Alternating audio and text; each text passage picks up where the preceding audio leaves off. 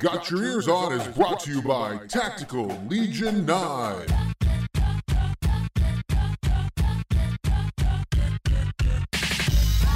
All right, everybody. Hello and welcome to this week's episode of Got Your Ears On. Guido here along with Scoot. Kaboom.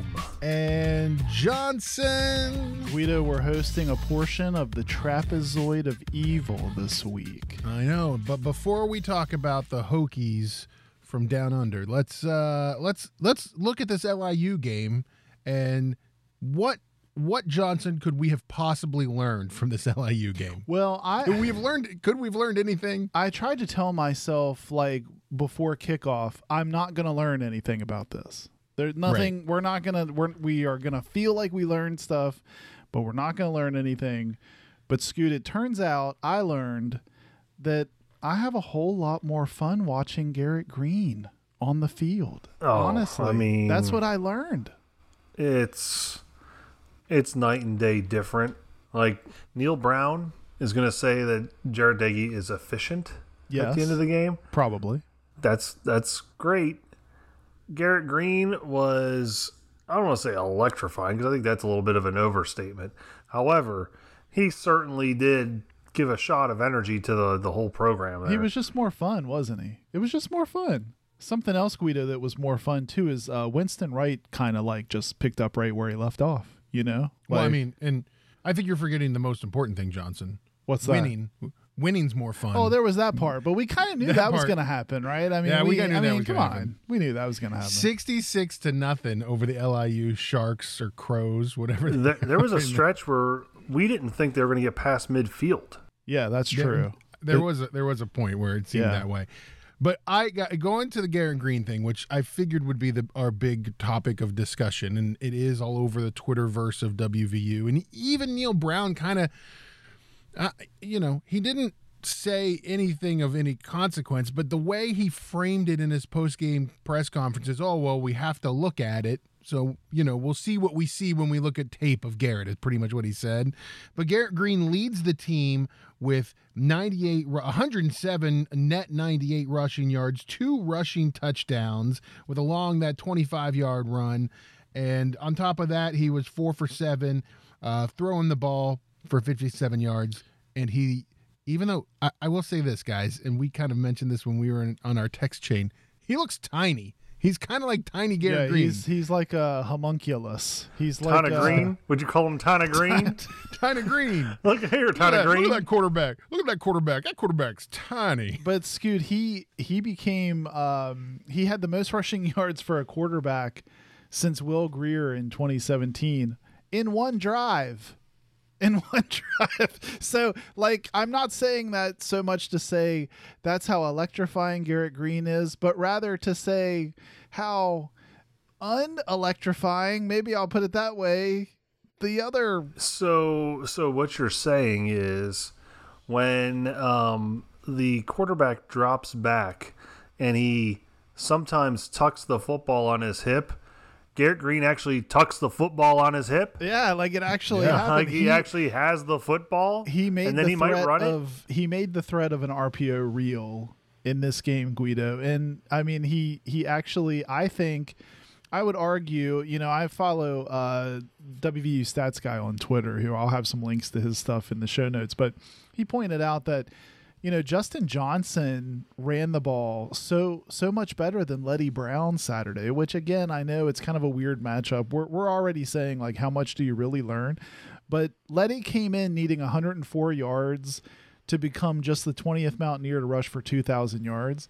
Scoot, he went for 31 on 15 carries.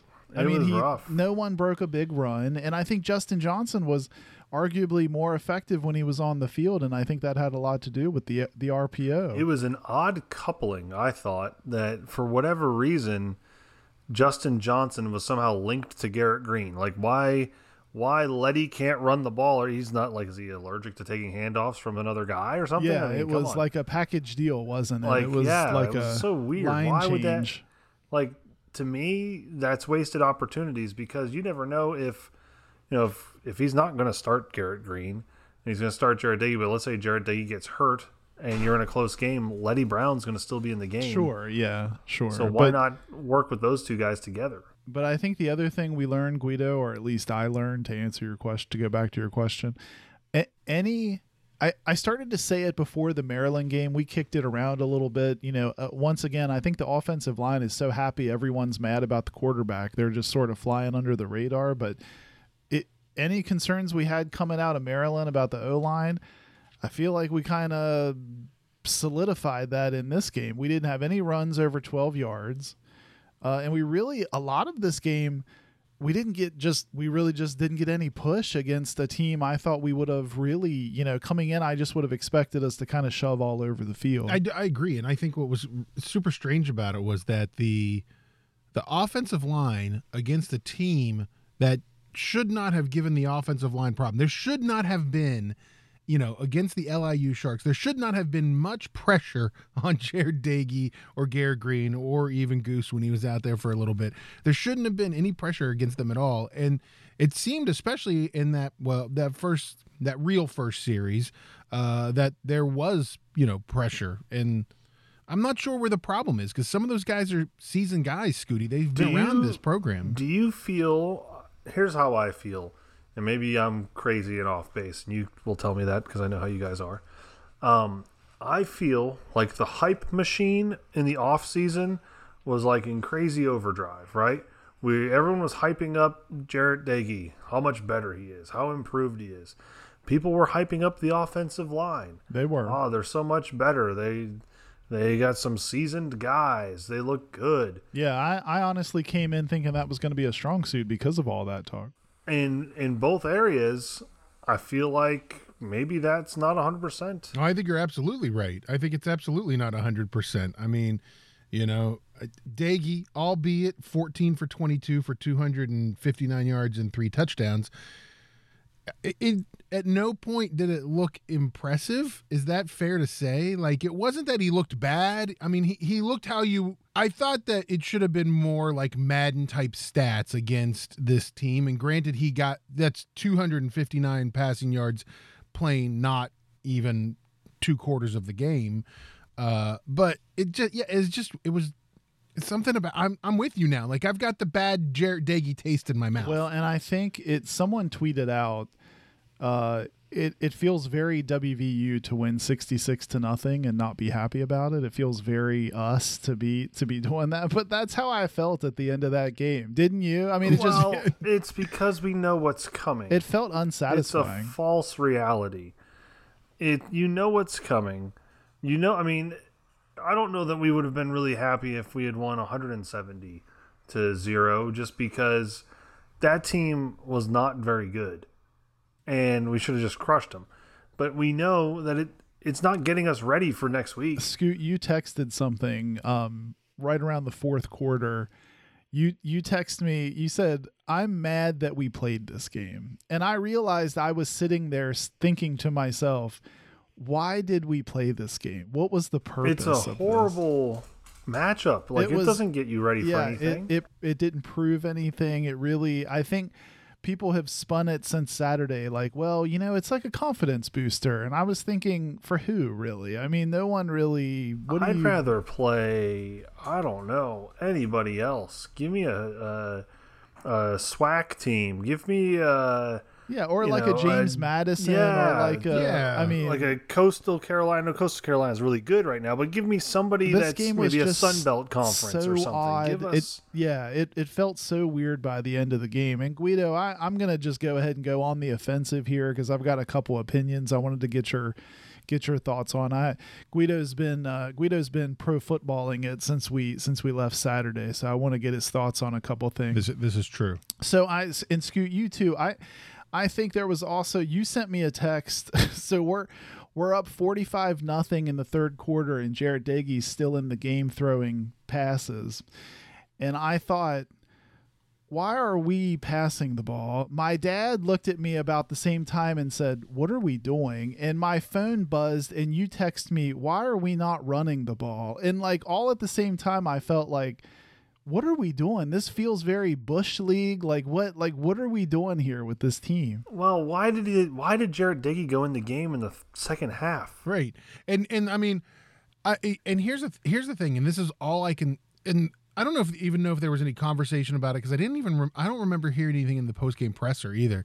Like, it felt very much like they were trying to run practice scenarios against LIU, because, I mean, that was obviously what they did at the end of the first half, where Doege... It looked exactly... Like, Doege came in and he ran the 2-minute drill after Garrett had come in and play. Like, so it was... And what did we get out of that? A field goal? Yeah. And here's the thing. In a close game, that 2-minute drill, that's important. And breaking it... But, I wasn't... I don't know. I think I agree with you, Johnson, and the Bush League comment is the one I like, because that's like, it felt kind of that way. Yeah. It's I mean, you've got a team in LIU where, like, the quarterback, toward the end of the second half, they're hiking the ball and then sliding down to avoid getting tackled. And yet you're still out here with the ones throwing passes. And I'm going to throw out another scenario that's going to make Scoot hit the ceiling here. Like, Scoot, we're going to be peeling Scoot off of his microphone when I say this. Oh, I'm all for this. Okay. Is it possible that Jarret Doege was seeing all that playing time in the second half because maybe Coach Brown and Gerard and all of those guys were a little worried that Garrett Green was going to put up too many points against LIU? I mean, so part of me thought at one point, maybe wishful thinking, I was thinking, well, maybe he's running Jarret Doege out there just to say, hey, man, we've given you this chance. This is kind of like it. We're going to just let you play a little bit here in the second half because we plan to go with Garrett Green the rest of the way this season. That was part of the back of my mind was like, please let that be the reason why Jarret Doege is still in this game. I don't know. I hope it's not to hold them down. So somebody had tweeted earlier, like, so is it maybe that Neil Brown just doesn't like Garrett Green?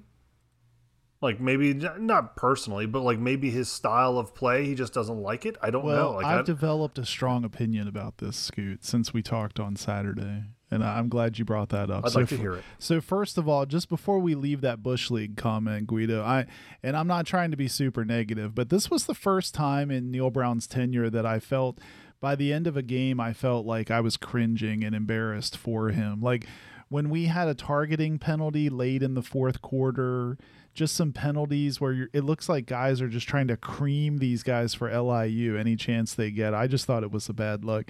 He post game Neil Brown said, I was proud that the guys played quality football. It wasn't sloppy. And I thought, that's peculiar. And then I think I've developed, Scoot, where I was going though, is I've developed this, like, where I had no opinion of Garrett Green. And when you brought him up early, in a couple shows ago, I was thinking, it's a fun thing to talk about, but I really don't have a strong opinion.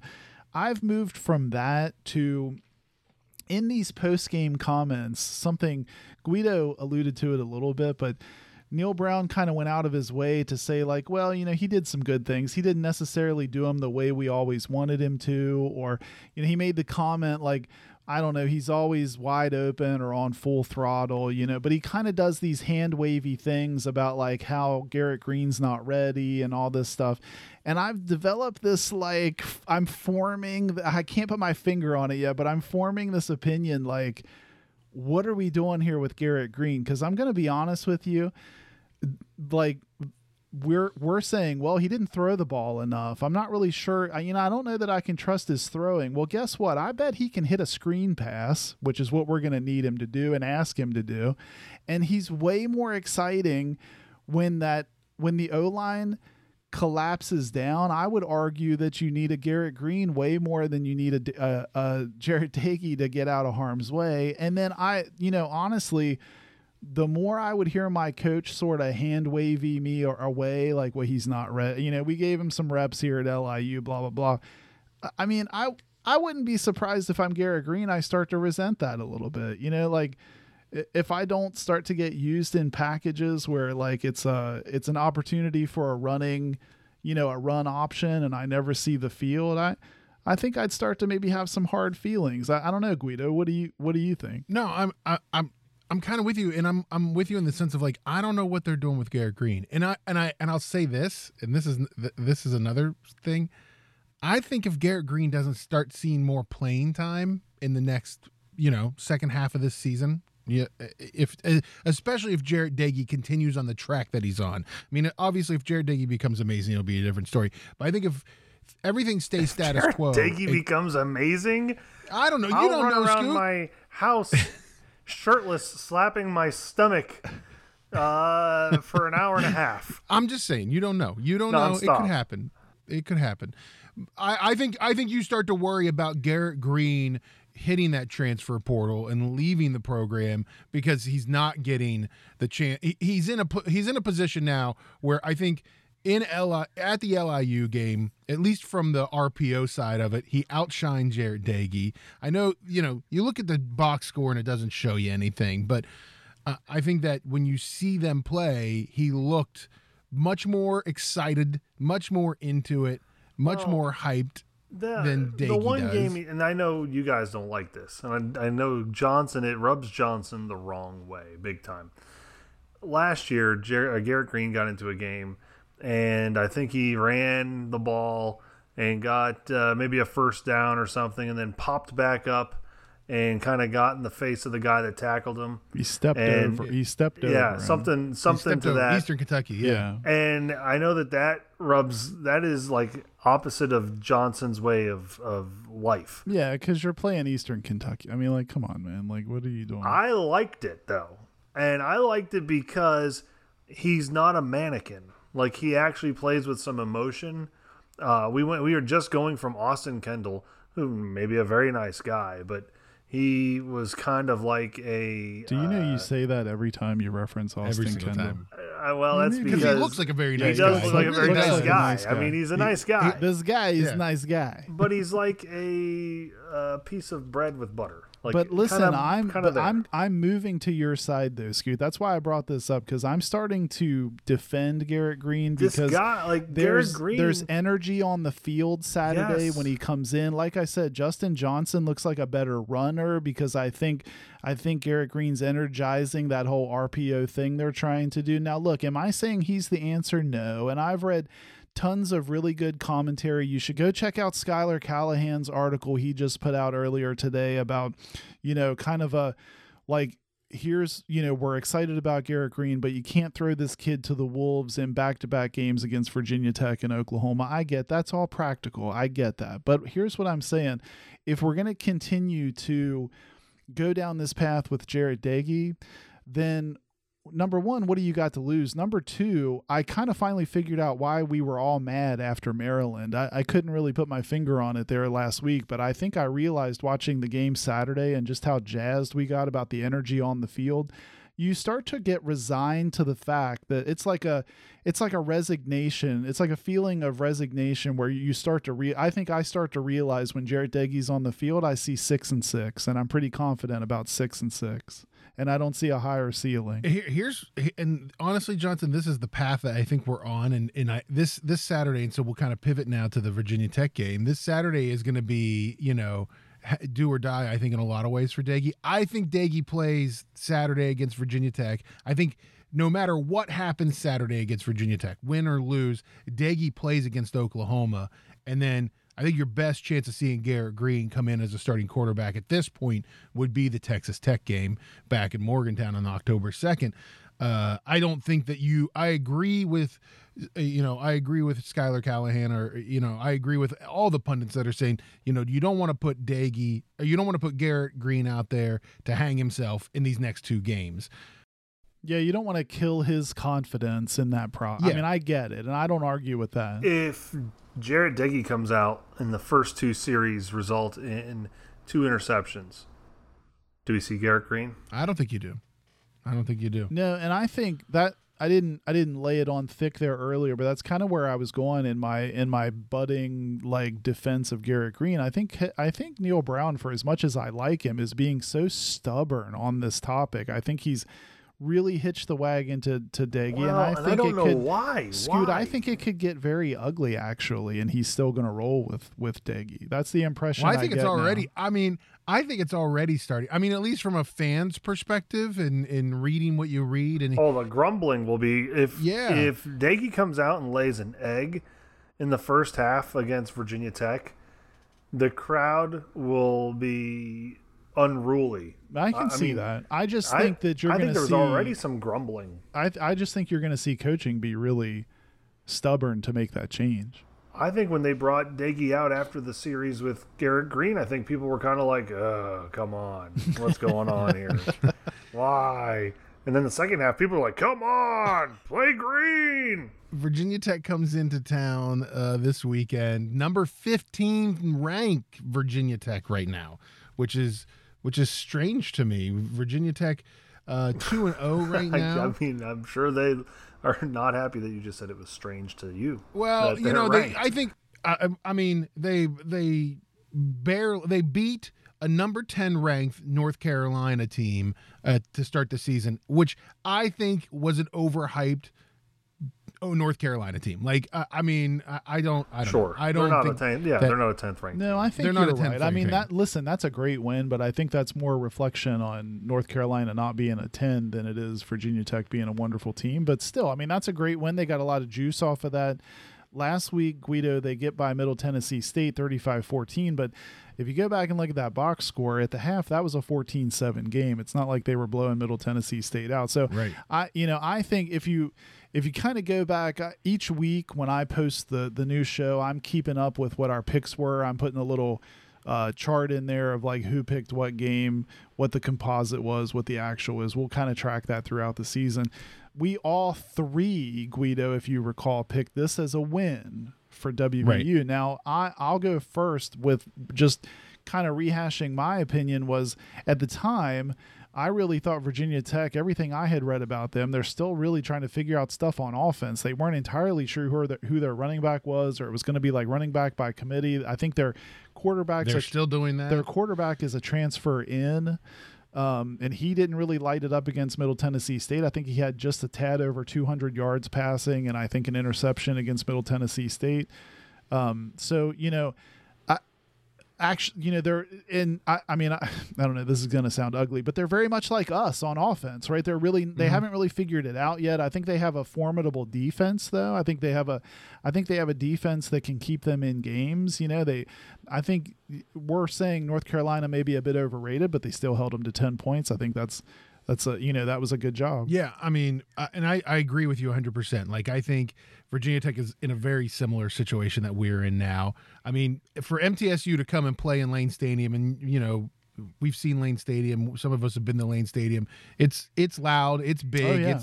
It can be, for a school like Middle Tennessee State, it can be hard. Crowd's a factor. And you're right about their quarterback. So Braxton Burmeister. That's his name, Braxton Burmeister, didn't put up good numbers against Middle Tennessee State, 14 for 24, 142 yards. He also runs the ball a lot, so they're RPO as well, and he is their leading rusher right now for the season. So we have to pay attention to that, which is another RPO that we're going to see where a quarterback actually does do some running. But with all that said, the best thing about this weekend for WVU is Virginia Tech is ranked 15th right now. We're a 2.5-point favorite in Vegas. So a win really does help WVU look good moving forward after this week. Yeah, and one other thing to sprinkle in on that. So James Mitchell, actually one of their star players, considered a leader on the team, tight end. He had his name in the NFL draft before this season, decided to pull it out, come back to Blacksburg.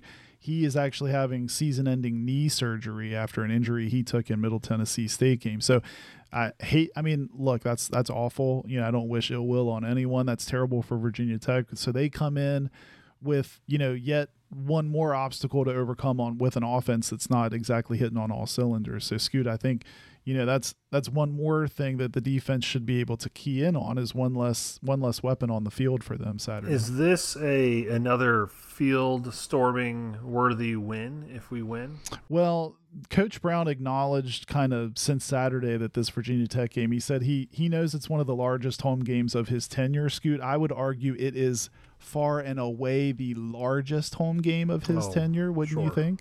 Yes, I would. I mean, what that I'm sure he's probably had that big rivalry against Iowa State game in his mind as the other big game. I think our ranked Virginia Tech coming in, to me, this is huge. This is a game that, I'll be honest with you, this is a game that could change the trajectory. You lose this game, you head into Oklahoma, which, look, we all called a loss. You're suddenly 1-3. I think it makes this a huge game. And on top of everything else, are we excited for the opportunity to have the Black Diamond Trophy back in Morgantown? It hasn't been in Morgantown since 2003 was the last time that we beat Virginia Tech. I was there. So, you know, get that big lump of coal trophy and bring it back to Morgantown. Yeah, come on. That'd be huge. I was there. The pepper spray was floating in the air. Yeah, that's right. That's true. Now, does Neil Brown, I mean, I like him. He's a nice guy. I always try to precursor everything with he's a nice guy. Yeah, I'm sure he's and then a nice I usually guy. Hit him with a real nice shot afterwards. It seems like a real nice guy. Does he have a signature win as a WVU coach? And if it is, what is it? Because I wouldn't know. Well, you know, I think I saw some Twitter convo about this over the weekend, and I think, as weird as it might be to say, I think the atmosphere and environment of the NC State game was that last year. 2 years ago. Sorry, 2 seasons ago. I'd say that's one of the probably biggest, best wins an ACC foe. We had a packed stadium. It was a great day. I think people think back to that when they think about like a home win that everyone was like, yeah, they walked away like with a shot in the arm. And what's crazy though is, like, no offense to North Carolina State, but they're like what, middle of the pack? No, ACC? I know, right? No, I totally agree. Yeah, so it's like you wouldn't think that, but I think when people talk about stuff, they often reference that Wolfpack game, which is kind of a weird. So to me, is this a big home game? Yeah, I think it's the biggest one he's probably been involved in. Absolutely is. So WVU plays Virginia Tech this weekend, 2.5-point favorites. I'm still going to say WVU win. I'm more nervous about it. And all three of us said WVU win for this game. So I'm more nervous about it, but I'm still sticking with my guns on it, Scoot. I guess. I mean, you have to own it. You have to stay with what you picked earlier. But I know. You can talk about waffling. I am waffling only because we'll have to see what this offensive line looks like. If this offensive line is getting smashed early and flattened, we're like Jarret Doege was getting sacked by LIU. What do you think Virginia Tech's defense is going to do to them? Well, the only thing I would counter with is I think we have a really good opportunity to be doing the same thing when they have the ball. And so I think this has the potential to be like a classic WVU Virginia Tech, pretty low scoring game, maybe score in the teens, low 20, maybe not even get to 20 type of deal. And I think our defense and the crowd, I think the crowd is going to be lathered up to a fever pitch. They've been waiting on this game. People are already tweeting like, I'm going, are you going? I can see people already on Twitter like getting into it that way. So I think that's going to be a huge factor, and I think there's enough like chinks in the armor of this Virginia Tech offense that our defense can really take advantage. And then I'm just hoping we can do enough on offense so I'm trying to lean on the fact that 4 turnovers and we're still a 1-score game with Maryland. So I'm trying to lean on the fact that if we just keep it pretty clean in that department, I think we got a really good chance still. Is there any chance that maybe the uniforms are what's pushing you over the top? Well, no, because this will be the 3rd week in a row of crappy uniforms. I think that's another obstacle we have to fight through. We had stupid white pants week 1 in College Park. We had ridiculous gray uniforms last week. And now we're heading into this Virginia Tech game in a gold rush, which I like the sentiment for the crowd, but we look like giant bananas running around on the field. We've played some terrible, terrible games. You think of LSU, we let one get away in these banana suits. So I'm hoping that's one more thing we have to overcome. you know, but I think we can do it. Do you think we'll go all yellow, all gold on gold on gold?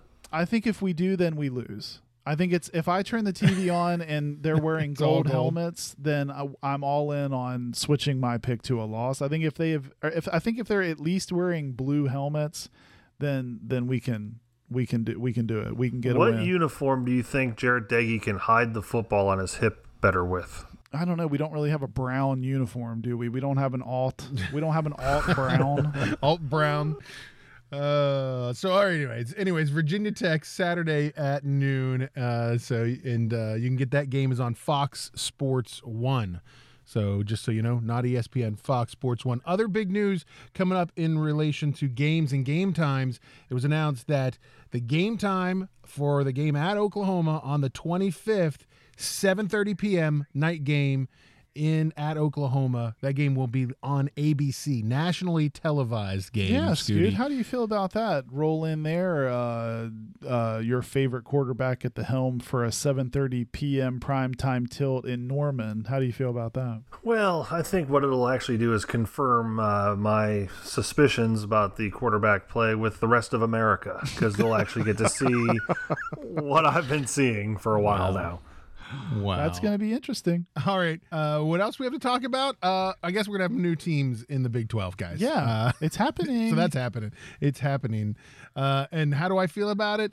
The same way I felt about it when we talked about it last week. BYU is super excited about this, by the way. Pumped. I don't know. They are pumped. BYU is pumped about this. Well, and I think legitimately so, because this gives them actually like a legit path to potentially get into a college playoff, because now, if assuming we stay in a power designation, a Power 5 conference, this gives them something to kind of hitch their wagon to, because when you're out there in no man's land as an independent, it's hard. I mean, I would think it's tough to get those. Yeah, you play some big teams, but it's tough to kind of say, well, we were conference champions, you know, we deserve this.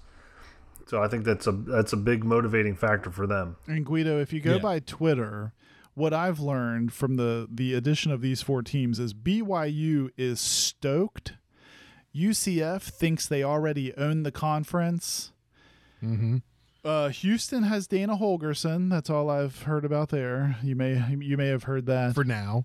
And Cincinnati's just happy to be here. Like Cincinnati, I saw pictures like that came out like what, Friday kind of officially. Saturday we saw pictures of like Cincinnati like cheer team and stuff holding flags with Big 12 insignias on it. I was like, wow, that's weird. Soon, yeah, they had like early Cincinnati shirts with the Big 12 and right. They're like a paw. Or... yeah, right. Yeah, I mean, and I guess you know, I don't know if either of you guys have been to Nippert Stadium to see a game. I have. Yeah. You know. I'm glad that at least with the addition of Cincinnati and probably the reality that West Virginia is not going anywhere and we're Big 12 bound, handcuffed, whatever for now, shackled.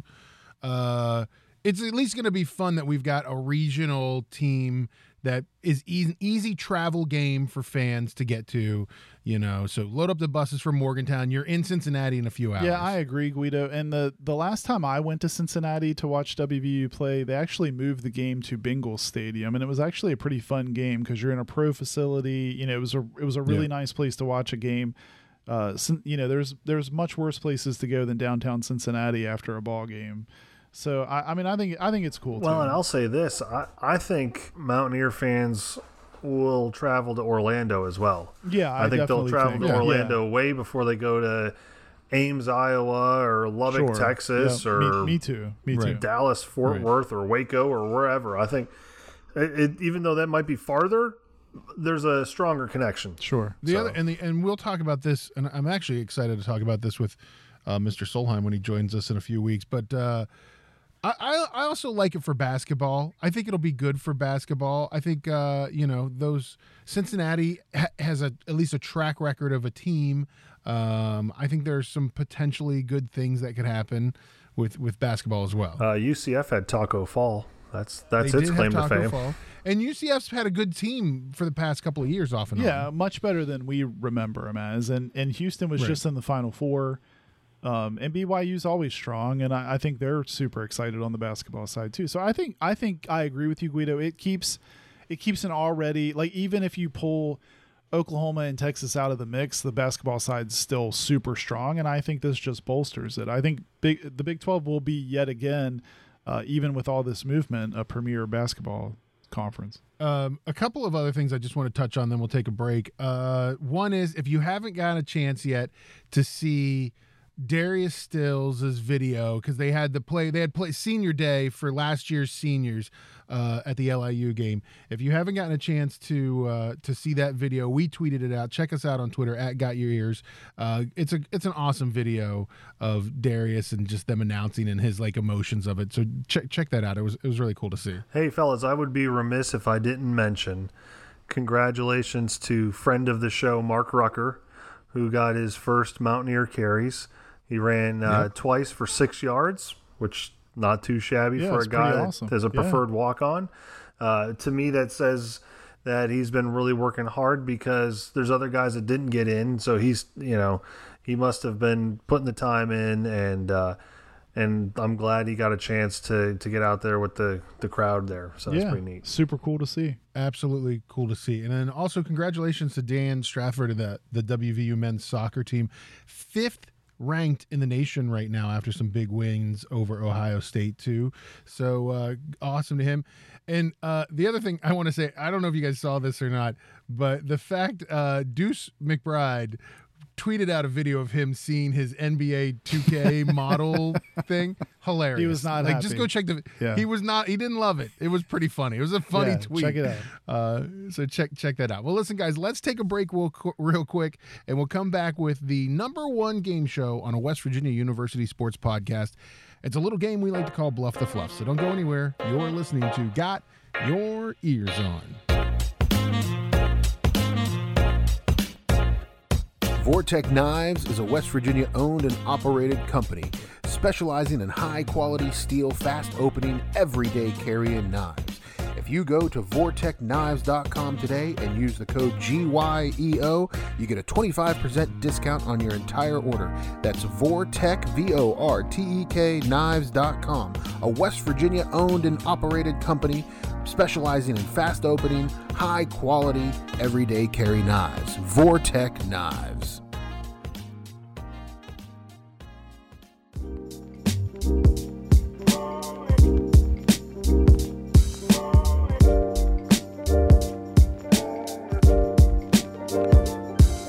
All right, everybody, welcome back to Got Your Ears On. Guido here, along with Scoot and Johnson. Don't forget, you can find us online. Just look for us on the social medias. You can find us on Twitter and Instagram at Got Your Ears, and you can also find us on Facebook. Just search Got Your Ears On. It's a great place to find out about our shows and when things post and what crazy things go through Scoot's head.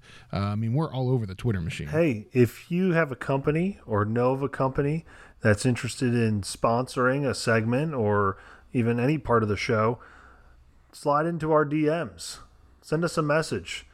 We'll connect, and we'll see how we can help your company reach thousands of listeners. Yeah, you can definitely hit us up either on our social media, or you can even call us, 304-518-GYEO. Give us a call, and we'd love to have more sponsors on the show. We'd love to have more people involved with us. Yes. I mean, Unless you're a Jarret Doege fan, you might not want to be involved with Scoot and his. He's a very nice guy. I'm sure he's a lovely human being. I'm sure he's a nice guy. He sounds like he is. Well, guys, it's time for the #1 game show on a West Virginia University sports podcast. No game show is better. I can guarantee you that.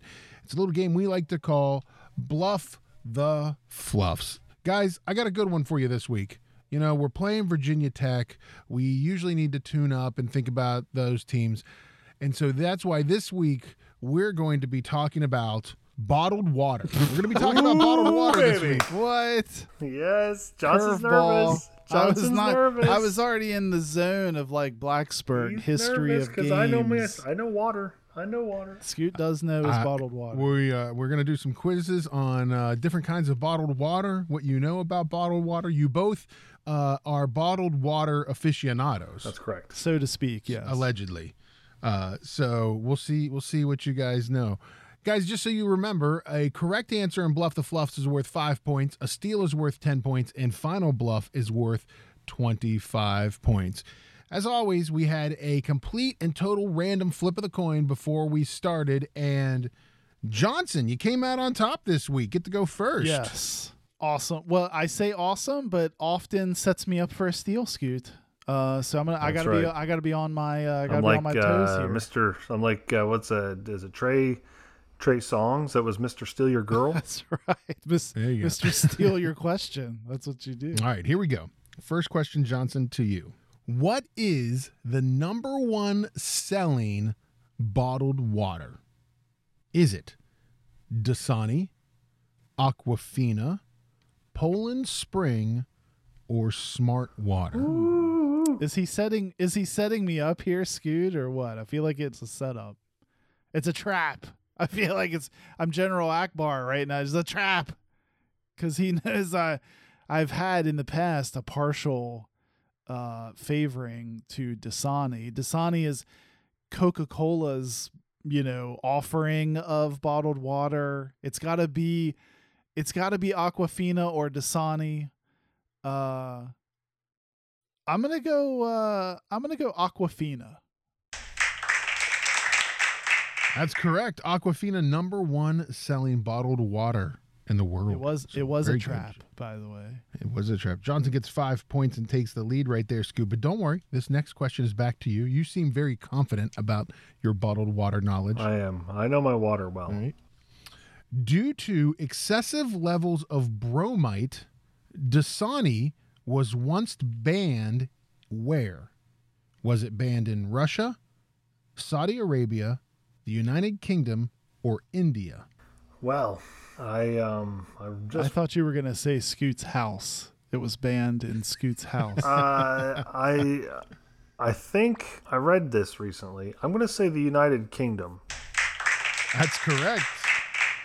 It has been banned in the United Kingdom and in some parts of the EU since 2004 because of excessive levels of bromate. I would like to hear you say that with a British accent. No, I wanted you to. I started to say like your Cockney accent. Bromate, yeah. Mate. There's no Dasani here. All right. Congratulations, Scoop. 5 points in the correct answer there. And Johnson, this next question is back to you.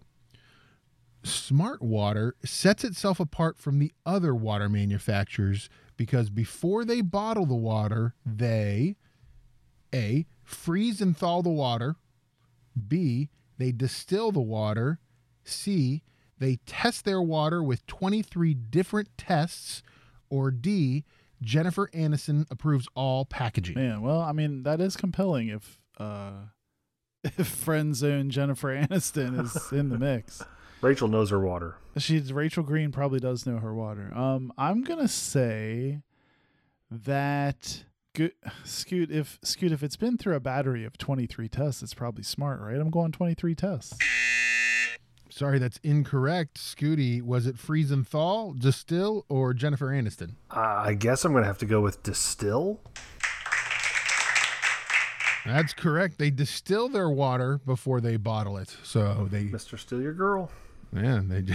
I thought it was already distilled. I thought they put it through a battery of tests after. Yeah, I don't know. I like the battery test because it's Smart Water. That's why I wrote that one. That's why he made up the question.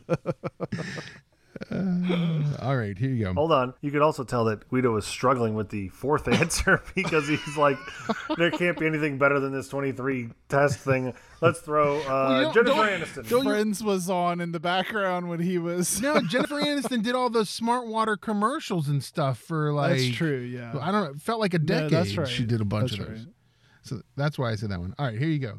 Scoot, this next question is to you. Holstein water is widely considered the world's rarest bottled water because A, the bottle caps are 24 karat gold, B, it takes 8 to 10 years to naturally filter the water, C, they only make 5 bottles a year, or D, it's only bottled by one person, 91-year-old Ulrich Holstein. That's a good question. Guido. That's a good question. The answer that I thought was going to be there was not there, that it comes straight from the udders of a Holstein cow. So since that was not there, I am going to go with, oh, that's tough. I am going to go with B. It takes 8 to 10 years to be naturally filtered? Yes, that's correct. That is correct. For 5 points, you take the lead. I really wanted you to pick Ulrich Holstein. That was a good answer. I want to know, I'm curious, is there actually a real Mr. Holstein or what? I mean, somewhere there might be a guy named Ulrich Holstein in the world, but has nothing to do with this bottled water. All right, Johnson, back to you. Scooty has a commanding 20-5 lead right now. I know my water. And I told you. I done told you. He is. He done told you. All right. Evian is one of the world's oldest bottled water companies. They get their water from a natural spring near what famous lake? The Great Salt Lake, Crater Lake, Lake Geneva, or Lake Lucerne? I have no earthly idea, but Lake Lucerne feels like it goes with Evian. I'm going to say Lake Lucerne. Of course. I'm sorry, that's incorrect. Scooty, is it the Great Salt Lake, Crater Lake, or Lake Geneva? Well, Evian feels French to me. And that brings me back to my education, in which I learned about the province Alsace-Lorraine, which went back and forth between the Germans and the French throughout history. And because of that, that reminds me of Switzerland. And that's where Geneva is, so I'm going with Lake Geneva.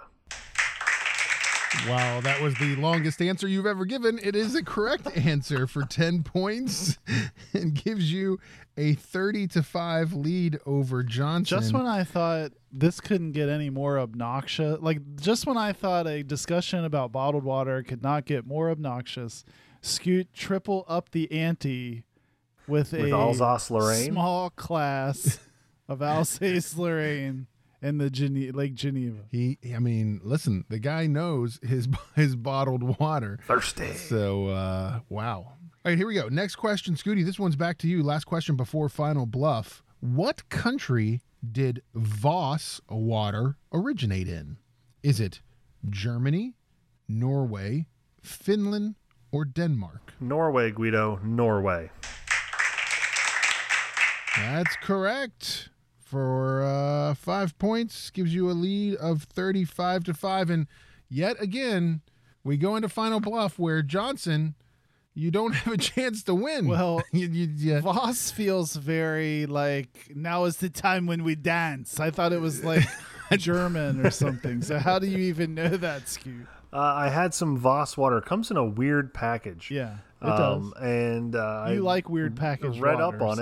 I read up on it, and I read that it was from Norway. Big, ridiculous, square-bottle Fiji guy you are. You love some ridiculous water Listen, bottles. I'll tell you, like I tell all the listeners as well, if you drive a Lamborghini, are you going to put regular octane in there, or are you going to put the high-test stuff in there? I drink Fiji. I don't drink Aquafina. I don't drink tap water. Did he just compare himself to a Lamborghini? He did. He definitely did. Just get through this last question. Let's just get through this last question. I feel like when Scoot talks about drinking Fiji water, it's like him flashing it's like he's the guy who's got like a big wad of ones, but he puts his 20 on the outside of it. That's what guys who drink Fiji water do that, right? He's really feeling himself right now. You got to get through this last question. All right, guys, so we're down to Final Bluff. As always, Final Bluff is worth 25 points, and we ask you guys to have buzzers to buzz in for the question. Johnson, what's your buzzer this week? For Clone Dog, Polar. Polar. Cloney gets the Polar shout-out. Scoot, what's your buzzer this week? I'm parched. He's okay. Like a pirate. It's like a thirsty pirate is what it sounded like. Or the parrot that's on a pirate's shoulder is what All right, here we go. Final Bluff worth 25 points. Johnson just trying to make it look respectable again. Here we go. Fiji has over 330 islands. What island in Fiji does Fiji water come from? Is it Viti Levu, Wakakea,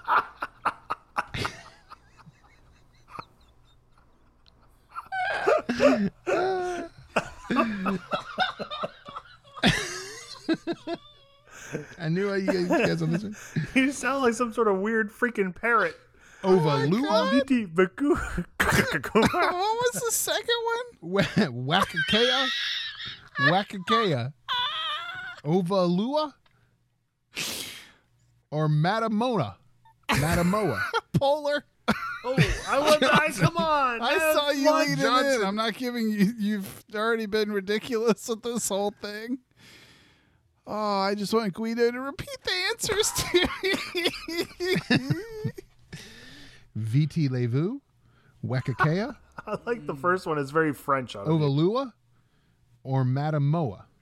I'm going to go with A. Viti Levu. Yes. That's correct. It is Johnson. And for 25 points, you don't win. You come in second to Scooty, 35-30. But you know more about Fiji water, which apparently I didn't get a chance to answer. You guys were mid-laugh. I think one of the answers was Lene Kakua. I think he had something in there. Tavita Fanau? Yeah. I think he had Tavita Fanau in there. Well, congratulations, Scooch. You're on a run. That's right. Better to be. Did you win last week? Yes. Did he win last week? Yes. You won. That's three in a row. Some might say I have a case of the runs. I think you do. That soft serve been getting you. I wouldn't say that, but some might say it. All right, congratulations, Scoot. You now lead 10-8 over Johnson in Bluff the Fluffs for 2020.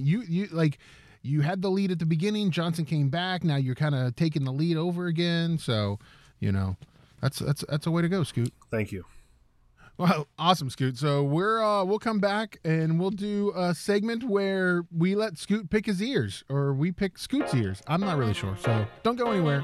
You're listening to Got Your Ears On. Tactical Legion Knives, a West Virginia-owned and operated company that specializes in heavy-duty tactical knives and gear for the professional warrior, the weekend warrior, and the outdoor warrior. Our products are built tough. For who? For warriors. Hey, Mountaineer fans, make sure you go on Amazon and search Tactical Legion Knives, and when you do, make sure you put in the promo code 25TOBRADIO for Top Radio. You'll get 25% off on Tactical Legion Knives.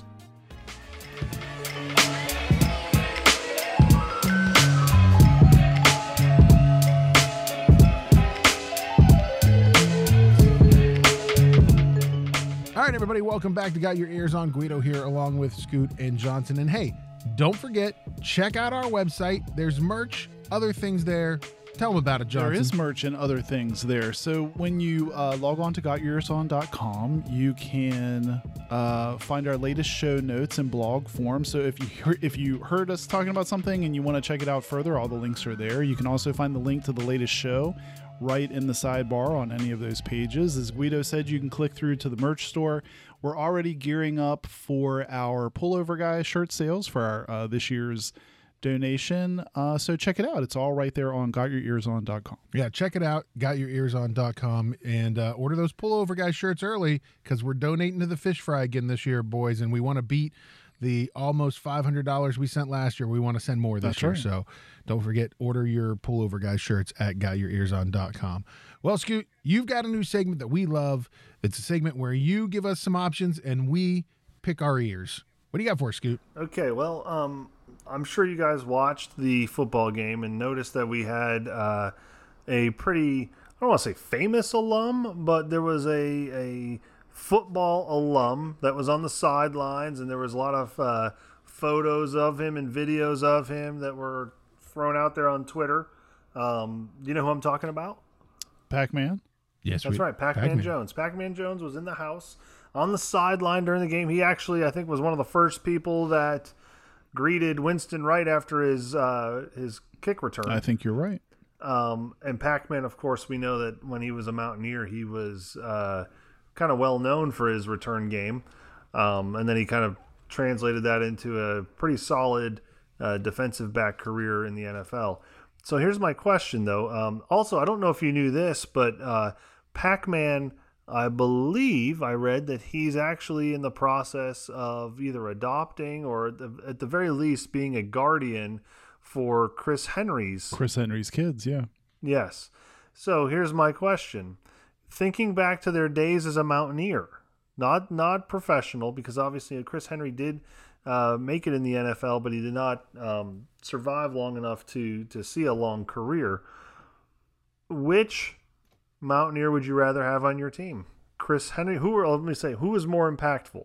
Chris Henry or Pacman as a Mountaineer? Oh, that's actually a really solid one. I mean, I think for me, I just remember more Pacman highlights as a Mountaineer. So I feel like, and again, I think not that Chris Henry doesn't have a personality. I think Pacman Jones's personality, at least when he was a Mountaineer, was a little more entertaining on the field.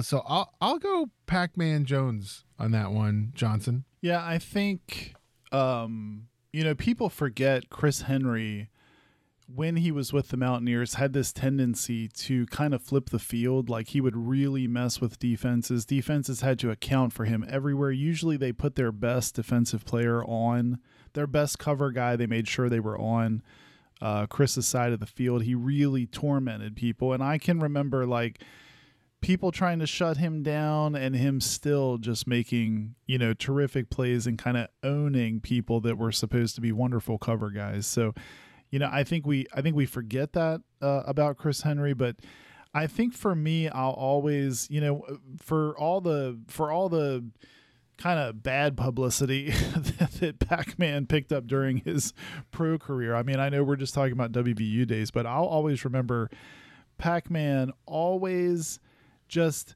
being around the ball hawking, always being in on tackles. Guido, you probably have the same vision of Pac. Like, when someone just comes up to you and says Pacman Jones, the first thing that my mind always goes to is just terrorizing Kellen Winslow in Miami. The game in like 2003, the run with Quincy, that game was such a great game. It's a shame we didn't pull that out. Pacman Jones pretty much going toe-to-toe with Winslow, who was more than a head taller than him at the time. I mean, Pacman he backed down from no one. He took on everyone. And I think for that, he was such an anchor on our defense. I think I'd go with Pacman Jones too, Scoot.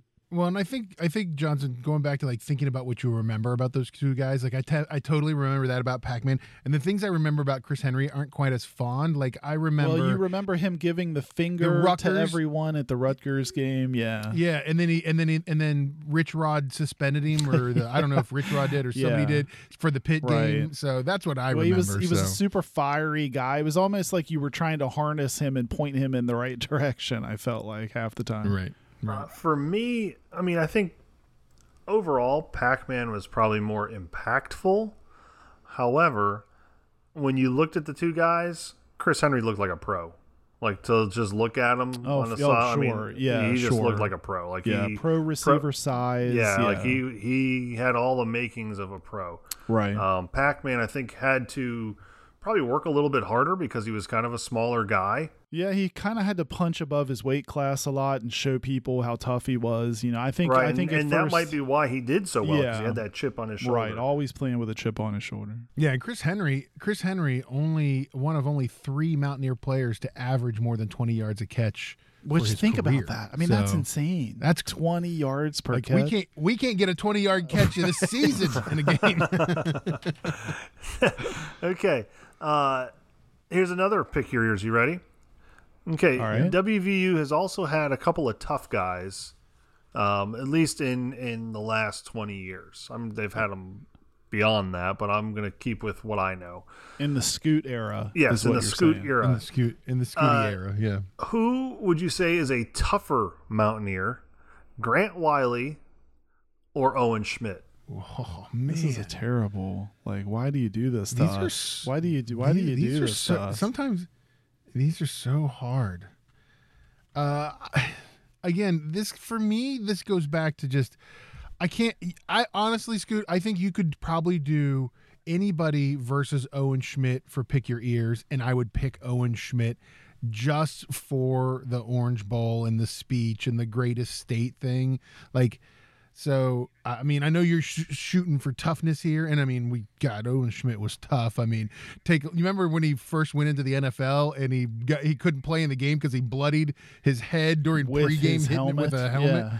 Yeah. Yeah, but I'm going to go Owen because, I mean, he's the boss. You can't – how do you not pick him? Think Scoot asks this question because he knows Grant Wiley is like one of my all-time favorite Mountaineers. And this is such a tough question to think about because when I think about Grant Wiley, he put some of those – like those early Rich Rod defenses were on Grant Wiley's shoulders, Guido. I mean, they just sort of rode right. – you know, we don't – you know, we don't, if you were rooting for the Mountaineers during that time and you really go back and think about it, Grant Wiley was owning the field. Grant Wiley was making interceptions at the linebacker position, just doing things that really he shouldn't have been doing at the linebacker position. But when I think about if you hadn't framed it this way, Scoot, and you just asked me to pick a tough guy Mountaineer, my mind is going to gravitate toward Owen Schmidt. I think I still have to pick Owen Schmidt. I think there will be few people that I think of that are tougher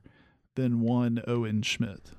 I agree. I would argue that Grant Wiley may be one of the sole reasons why the 3-3-5 kind of stuck, right? Because that was still kind of early in the Jeff Castile defensive coordinator, and he definitely made it work, right? Yeah. And I think that's early enough that it kind of allowed that defense to kind of, this works, because he was everywhere. And he was kind of like David Long was in on every tackle. Grant Wiley was in on every tackle. Everywhere. Yeah. I know why Scooty's picking Grant Wiley. Here's the thing about Grant Wiley. He's had the more interesting life after a Mountaineer. So, neither of those guys really had NFL careers of any sort. I know Owen got drafted. I don't think Grant Wiley ever was drafted. They both played in the NFL or went to training camps, Wiley with the Vikings and Owen with a few teams. But Grant Wiley went into acting. He went into acting. He's been he was in Sex and City, the movie. He was on The Wire. He was on All My Children. Like he's done acting. He's had a very successful career doing that. Yeah. Yeah. So I will tell you that's definitely something interesting about him. I would say Owen. I just think like you guys said, slamming your head off a helmet repeatedly. Just some of that's he's just just a tough guy. Like he didn't.